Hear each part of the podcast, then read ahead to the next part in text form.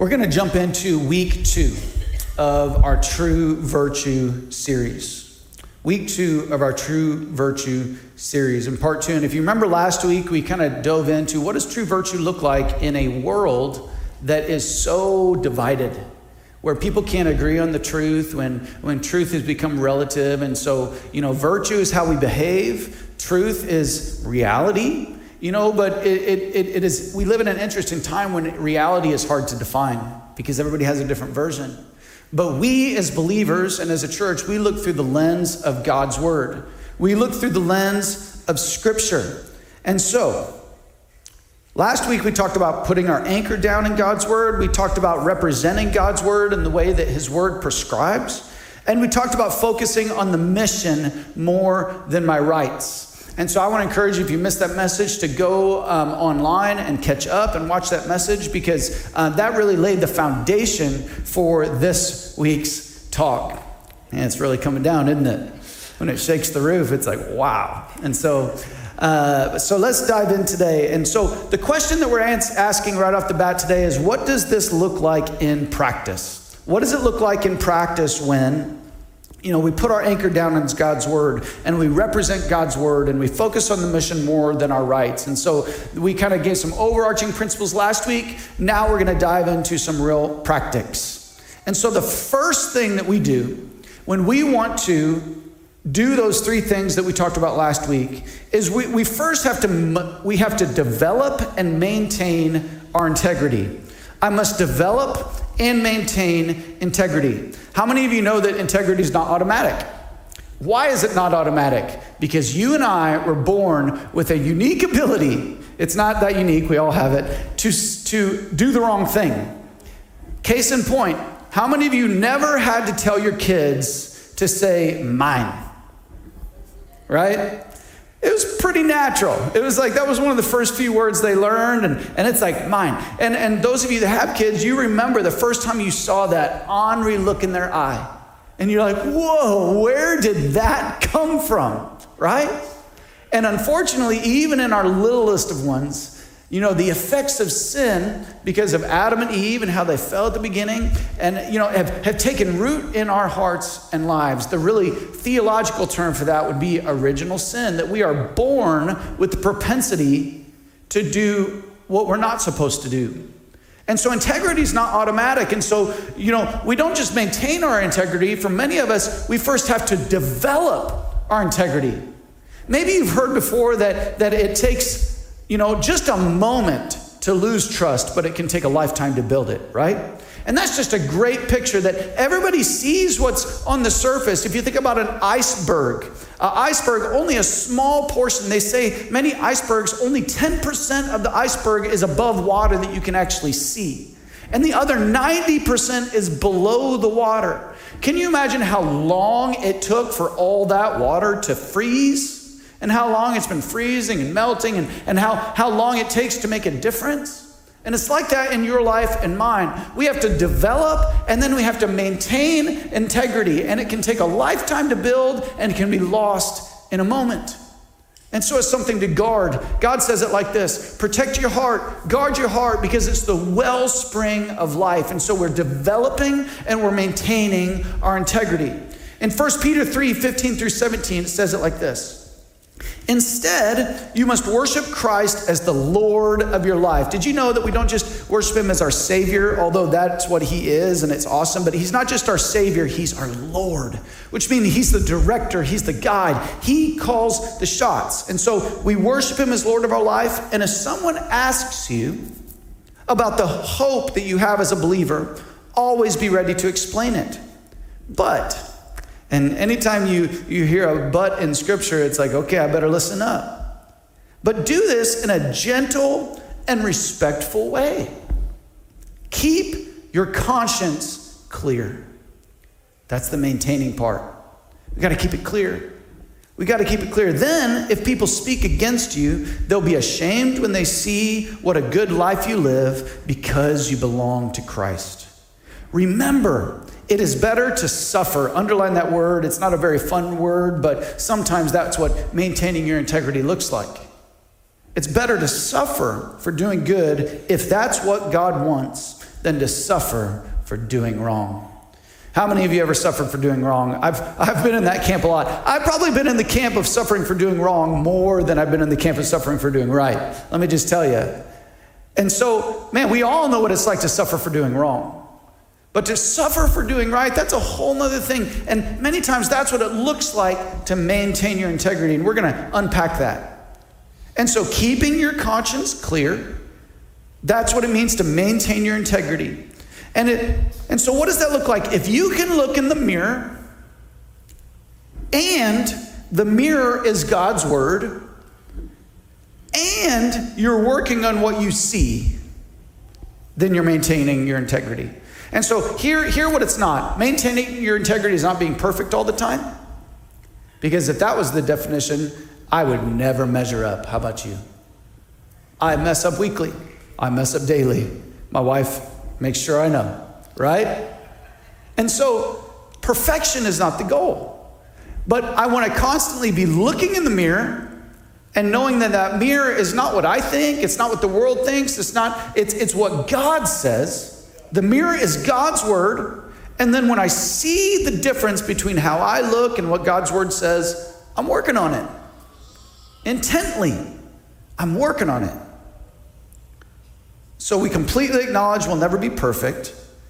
And so, what does integrity mean? I put this definition in your notes, and this comes from a book called Integrity by Dr. Henry Cloud. He's a great psychologist and, leadership teacher, good guy. And he calls integrity the courage to face the demands of reality. I love that definition because it doesn't say that integrity is, is that you're always perfect, because we would all lose if that was the case. But no, integrity is the courage to face the demands of reality. So, what's the reality that we all come with? The reality is that we're all a little or a lot messed up when we come to Jesus. We all bring with us things that He wants to redeem and forgive and heal. And so we all have issues when we come to the foot of the cross. But at the same time, based on this verse that we just read in 1 Peter, your life and my life should show some fruit. should show some fruit. Does that mean we're always perfect? No. But we're growing in Christ likeness. How many of you heard this, the saying, the proof is in the pudding, right? Well, as a believer, the proof is in you maintaining your integrity. The proof is when you walk in victory over sin. Now, I, I don't hear what I'm not saying today. I'm not saying that we will all walk this out perfectly for the rest of our life. But the point is, is that we're fighting the battle as hard as we possibly can. And only you know if you're being completely honest in that regard. Listen, we're not saved by works. Ephesians 2 8 says, you know, it's, it's, it's by grace through faith that you're saved, and so no one can boast.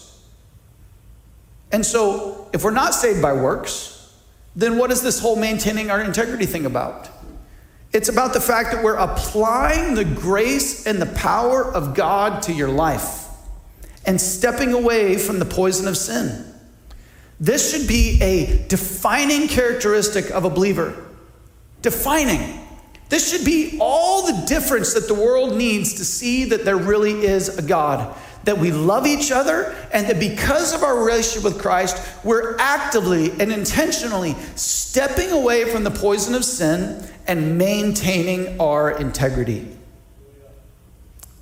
Jesus said it like this in John 5:14. He had just healed a man that was lame. The man's now walking.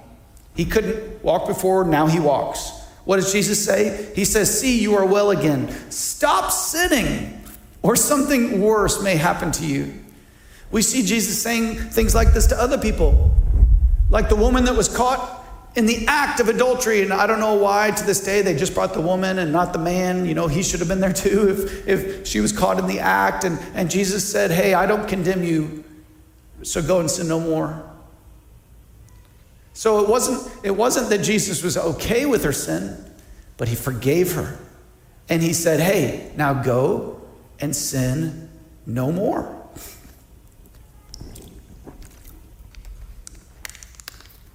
Jesus said many times, Be holy. Be holy. Without holiness, no one will see the Lord. You know, and this is a hard, hard um, reality for us to face sometimes because, because sometimes we, we take that to mean that, oh, I've got to be perfect and I can't ever mess up. And if I go to church and, and I mess up, man, people are going to look down on me. I've had so many people over the years say that, Joe, I just don't know if I could come back to church and face everybody after what I did. Joe, I don't know if, if I can come back because people aren't going to look at me the same way. To which I just beg them, I'm, I'm like, hey, join the club. We are all sinners saved by grace. But in your failure, don't isolate, don't run away. Isn't it funny that the devil convinces us that in our time of sin, in our time of messing up, in times when our integrity lapses a little bit, the best thing to do is to not be around people? To not be in the house of God, to not be around the community of the believers. But the truth is, is that when we're hurting and when we find our integrity has lapsed and when we find a discrepancy between what the mirror of God's word says and the reality of our life, we got to run to the community of believers. We got to run to the cross. And hopefully, if we're doing things right as a church, we're embracing people with open arms. We are loving them back towards the cross. And, and we're realizing that we're all sinners saved by grace, desperately in need with a Savior. And so, when we're maintaining our integrity, we're facing the inconsistencies in our life with courage we're facing the ugliness in our life and not trying to excuse it. We're facing the shortcomings in our life and not making excuses. And so, if integrity is the courage to, to face the demands of reality, how does this flesh out? First, it's the courage to know the truth. Sometimes that's just a battle. Sometimes we don't even want to know the truth. And, and, and in case you didn't notice, this first point is all about me, it's not about them. It's all about my personal walk with Jesus. And so sometimes we, I don't even want to know the truth about myself. Why? Because it makes me feel bad. Because it hurts to think about it. And so I, I got to summon the courage to face the truth, to know the truth. Sometimes we don't want other people to know the tr- truth, and so we hide it. And what happens when we hide it? Bad things grow in the dark. How many of you have uncovered something in your basement growing in the damp and the dank and the darkness? And, you, and you, that's a perfect example that bad things grow in the dark. And so we got to have the courage to face the truth about ourselves. And then we got to have the courage to seek out the truth. Because sometimes it takes work to see the truth. And it's only by being intentional and having conversations and actually being somebody who doesn't just takes what comes, but actually seeks out the truth. Just like the psalmist said, God, search my heart. I'm seeking for the truth about myself because I want to maintain my integrity. And then we got to have the courage to have a conversation with the truth. When is the last time? And man, if you take nothing away from today, I, I, this is a great action step for you. When is the last time you had a conversation, a growth conversation about your integrity, your personal integrity with someone else? And this isn't just any someone else. This is a trusted friend, a trusted mentor, somebody that knows you and has grace for you and is willing to walk with you through it. When's the last time that you had that kind of conversation and, and this is a big and, you were truly honest? You were truly real. You were truly authentic about where you were really at. You see, that's what integrity looks like. It's the courage to have those kind of conversations. And then lastly, you got to have the courage to apply the truth because when you make changes, sometimes it's kind of painful. It is. Here's just a couple more thoughts when it comes to maintaining your personal integrity. The only person that you will ever give account for is you. You will not give an account for anybody else when you stand before Jesus. Now, the Bible says that, like for instance, because, because I'm an overseer in the body of Christ, because I, I, I lead and teach others in the body of Christ, that I'll be, I'll be held to a higher standard. Right? And I better make sure that I'm teaching right. I better make sure that I'm living right because I don't want to cause somebody else to stumble. But still, at the end of the day, I'm going to be responsible for me. Right? If I do everything I can do to preach the gospel and to lead other, others to Christ, I'm not going to be responsible about whether you accepted it or not. Right? Because every man is appointed once to die and face the judgment. And so we're going we're going to give an account. But I'm only going to give an account for me, and you're going to give an account for you. And when you stand before the throne, you're not going to be able to say, well, God, they did this or they did that. No, you got to take responsibility for your life. Number two, it takes discipline to maintain my character. You know, you got to say no to yourself often. How many of you know that's really hard? It's super hard for me to say no to myself in some areas, and we all have areas like that. To say no. But here's what I've learned if you don't have consistent practice of saying no to yourself, it will be that much harder to say no to yourself when the stakes are high. Like some of the things that I, I don't say no to myself, in the grand scheme of things, might be less consequential, might have a smaller impact on my life, right? But if I don't have a practice of denying myself, if I don't have a practice of, of saying, hey, I'm not going to do what I want to do right now, and that could be anything. It could be putting the phone down, it could be saying no to certain foods, it could be, um, you know, maybe I want to hang out with the, my buddies, but I know I need to spend time with my kids. Maybe it, it, it could be a whole slew of things. You know, I just want some me time, but hey, there's somebody in my life that really needs me right now. And so, if I don't have this consistent practice of saying no to myself, Jesus says, take up your cross, deny yourself, follow me, then it's going to be really hard when the stakes get high and times get tough if I haven't built that into my life as a habit. And then lastly, and we've talked about this, I just got to be straight up honest with myself. Even when the truth about myself makes me feel bad. Right? Mature believer, maybe you've been coming to church for a long time. Listen, don't confuse a long history of doing right with never being wrong.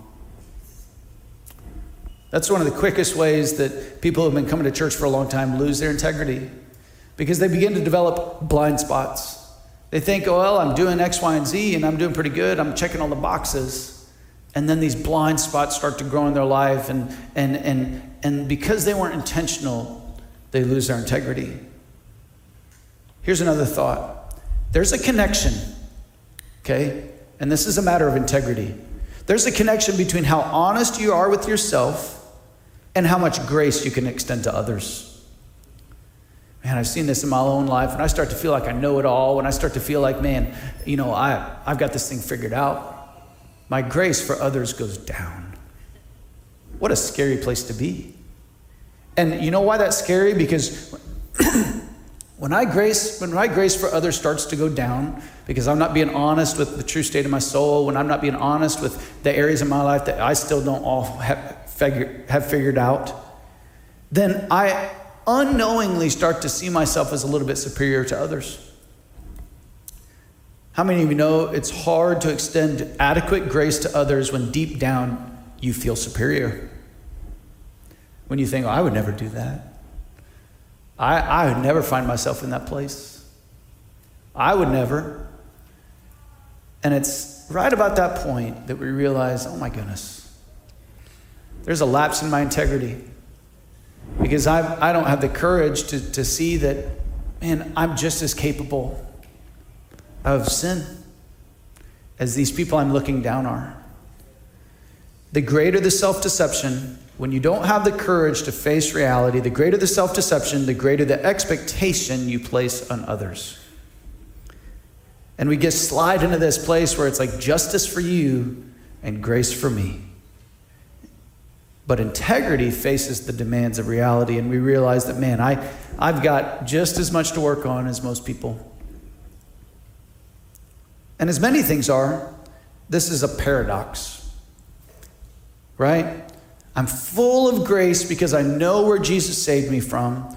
I'm aware of my current and ongoing need for grace, but and I'm a sinner saved by grace, but I'm doing my best to live a victorious life. Does this mean I will ever be just a perfect example to the world? No, but I better be fighting for it. I better be going for it. I better be doing the best that I can, being as honest as I can with myself and others. Why? Because if I don't, then I, I run a high risk of having a breach of integrity in my life. And so I'm fighting to maintain and develop my integrity. The second thing that we need to do, if we're to live out true virtue in our life, if we're to live out what we talked about last week, we have to stay open handed. Stay open handed. We got to unpack this for a while because this is a posture of the heart that, especially in our culture, is really, really, really hard. And so there's a lot of, of dichotomies to this, two sides of the story. And, and, and so, hey, let's unpack it. Jesus in Matthew chapter 10, he had just named the 12 disciples, he had just called them to follow him, right? And you'll find a list of, of all the names of the disciples. And so he says, here's the 12 disciples. And the next thing he does is he sends them out into ministry. Now, granted, these guys had never been to seminary, they had never gone to school. They were, you know, some of them were fishermen, tax collector, you know, uh, it was an eclectic bunch. And so Jesus sends these guys out and gives them some very specific instructions. And one of the first things that he told them that kind of revealed his heart, right? revealed the heart behind the instructions, was he said, Freely you have received, freely give. Wow. Freely you've received, freely give. Here's how this gets challenged. Because if we're going to stay open handed, you know, we know that it's really hard sometimes. And so here's how this gets challenged. In Matthew 10 16, just a few verses later, Jesus says, Look, I am sending you out as sheep among wolves. How many of you ever read that and you're just like, thanks, Jesus? like, what in the world? I'm going to be a sheep. I'm going to be defenseless. I'm gonna, there's going to be wolves. They're trying to get me, and I've got no defense. I've got no way to fight because, especially our, our American spirit is like, I'm going to fight. I'm going to be a warrior. I'm going to stand up. And Jesus is like, look, look, look. No, it's upside down. I'm sending you out as, as a sheep among wolves. And so, what does he say? He says, So be shrewd as snakes and harmless as doves. Man, we could talk about that all day. Shrewd is another word for wise, maybe street smarts. Maybe, you know, I'm going to think about what I do before I do it. I'm not going to be impulsive. I'm, I'm going to I'm to take my steps with deliberation and, and, and, and intentionality, right? And so Jesus goes on in this passage, and, and I encourage you to go home and read all of, uh, you know, Matthew chapter 10 and even 11. You're going to see all these instructions. But Jesus says things like, don't take money. What does that tell us? To depend on God. He says things like, share with anyone who wants to hear, you know. You know, don't, don't spend a lot of time trying to bark down doors that aren't listening. He, he, he says tough times are coming. He gives some pretty stark warnings. But he encourages them that the Holy Spirit will empower them to, to know what to say and when to say it. He, he told them they're going to be arrested, they're going to be hated. People are going to call them names. Jesus told them not only that, you're going to have a lot of family tension because you're following me. How many of you experienced that in your life? Because of your decision to follow Jesus and the decisions you made for him, there's been some family tension.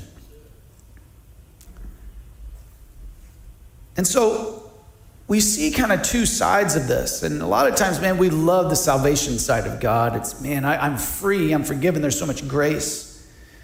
But then Jesus sends out his followers and he's like, it's going to be hard. It's going to be really hard. And so here's the dichotomy God is love, God's full of grace. And the greatest spiritual gift, you know, Paul talks about in 1 Corinthians 13, the greatest spiritual gift is love. The greatest thing that we can display is love. But that doesn't mean that God that we will live a life without conflict because in Jesus' very instructions to go out and share his message of love, he said all these Tough things were going to happen.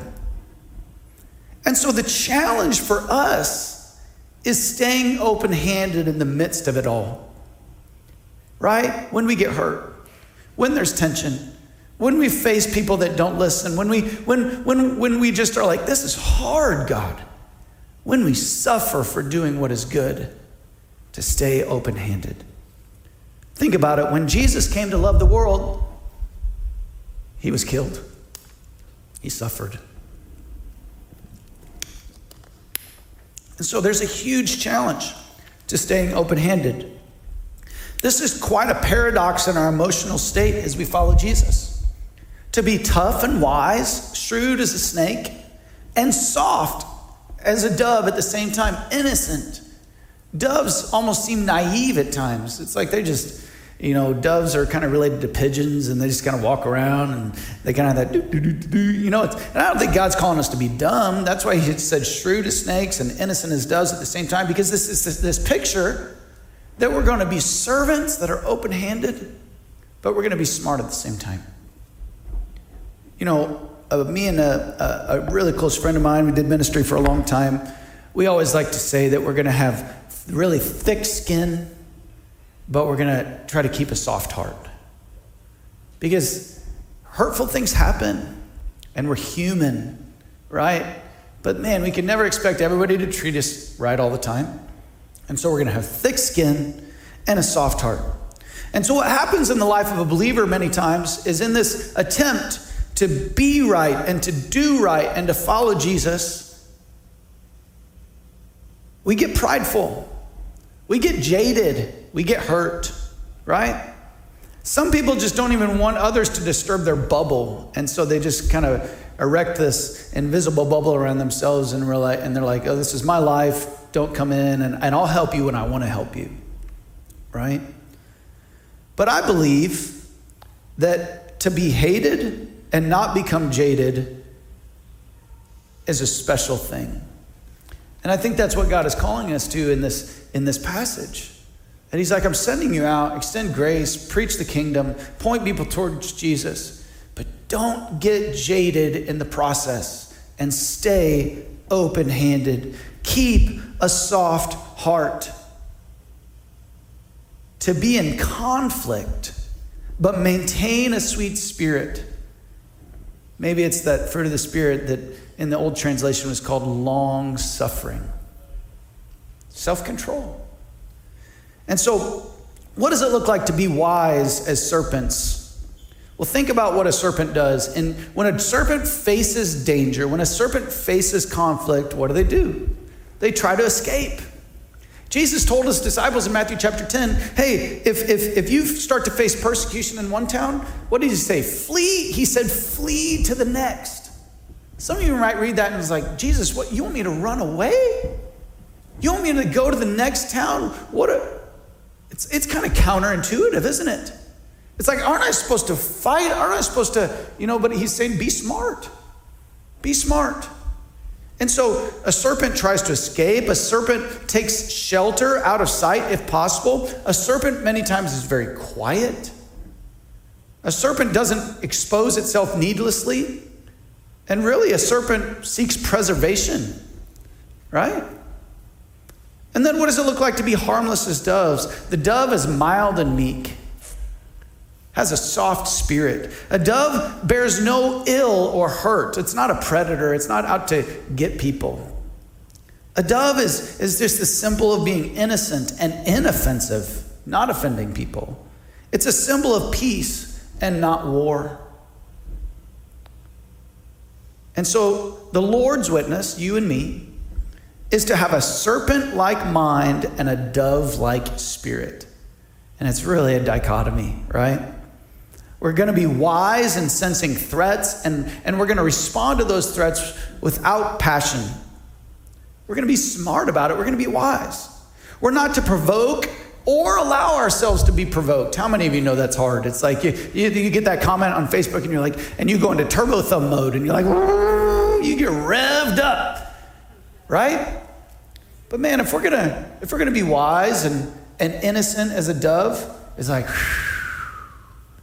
let the steam out some other way and don't be provoked. We're to guard against being wronged, and we're to try to wrong no one. Right? It's okay to avoid a situation if we know that it's to be tense because we know that we're to we're to come at that at another angle another day because we're representing Christ. And then we're to maneuver out of harm and harm one, no one ourselves. You know, that's, that's kind of what they do. We're, we're not going to harm. We're going to, I tell my kids all the time when we're around snakes or spiders, I'd say they're way more afraid of you than you are of them. You see them running away, you see them dart into the shadows, right? And so we're, we're not trying to hurt people, we're, we're out to represent Christ. Now, some of you that hate snakes, you're like, Joe, I just don't see it, right? It's like, I hate those things. But you got to get the principle that Jesus is trying to communicate here. And so, how do we do this? First, we got to take off our Holy Spirit junior partner pin. You're, you're, you're, you're, you know, you, you don't speak for him, you're representative of him. Does that make sense? We speak for God only for the, by the power of the Holy Spirit, but your opinions don't always equal His. And so you got to speak His words, not yours.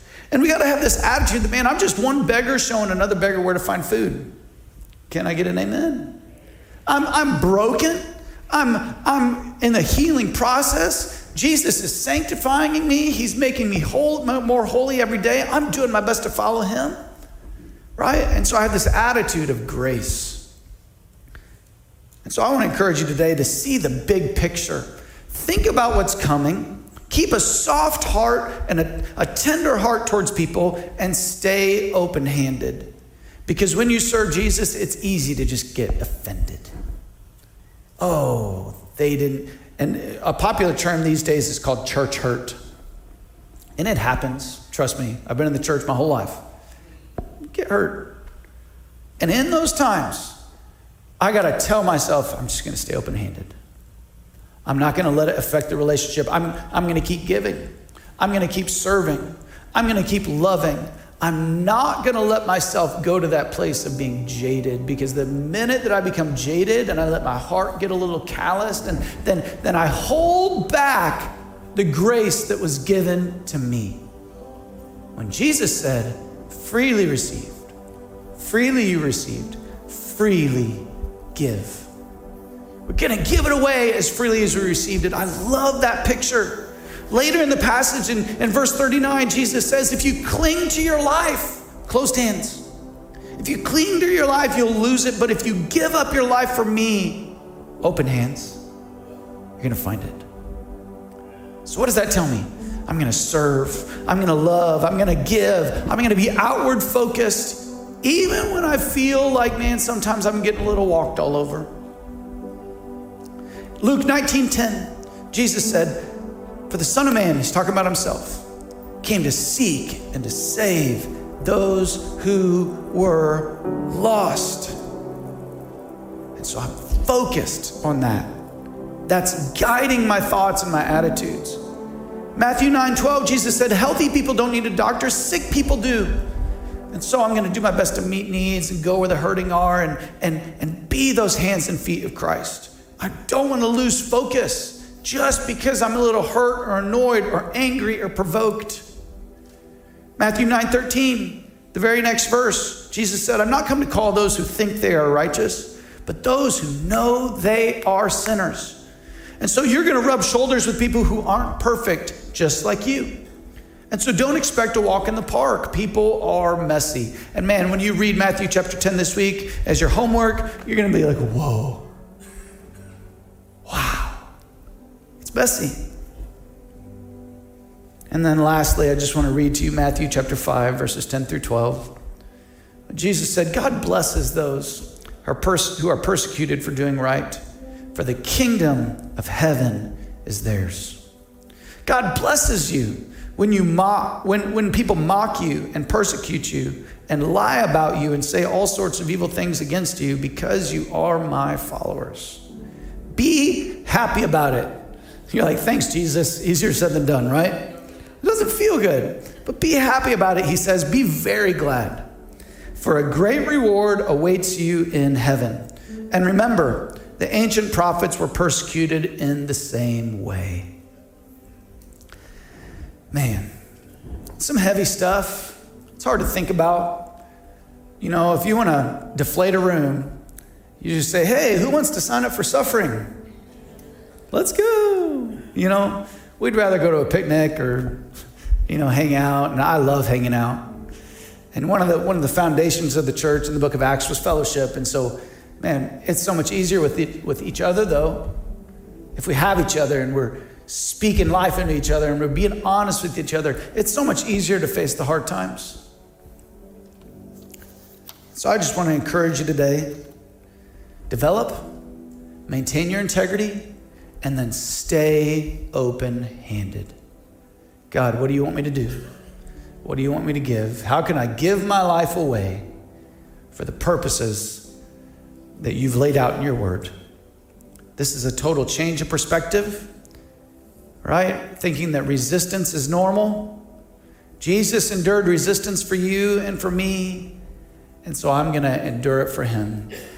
If you're here today and maybe you've been coming for a while, or maybe you showed up today and saw people get baptized, and you're like, man, it's, it's time for me to, to get right with God.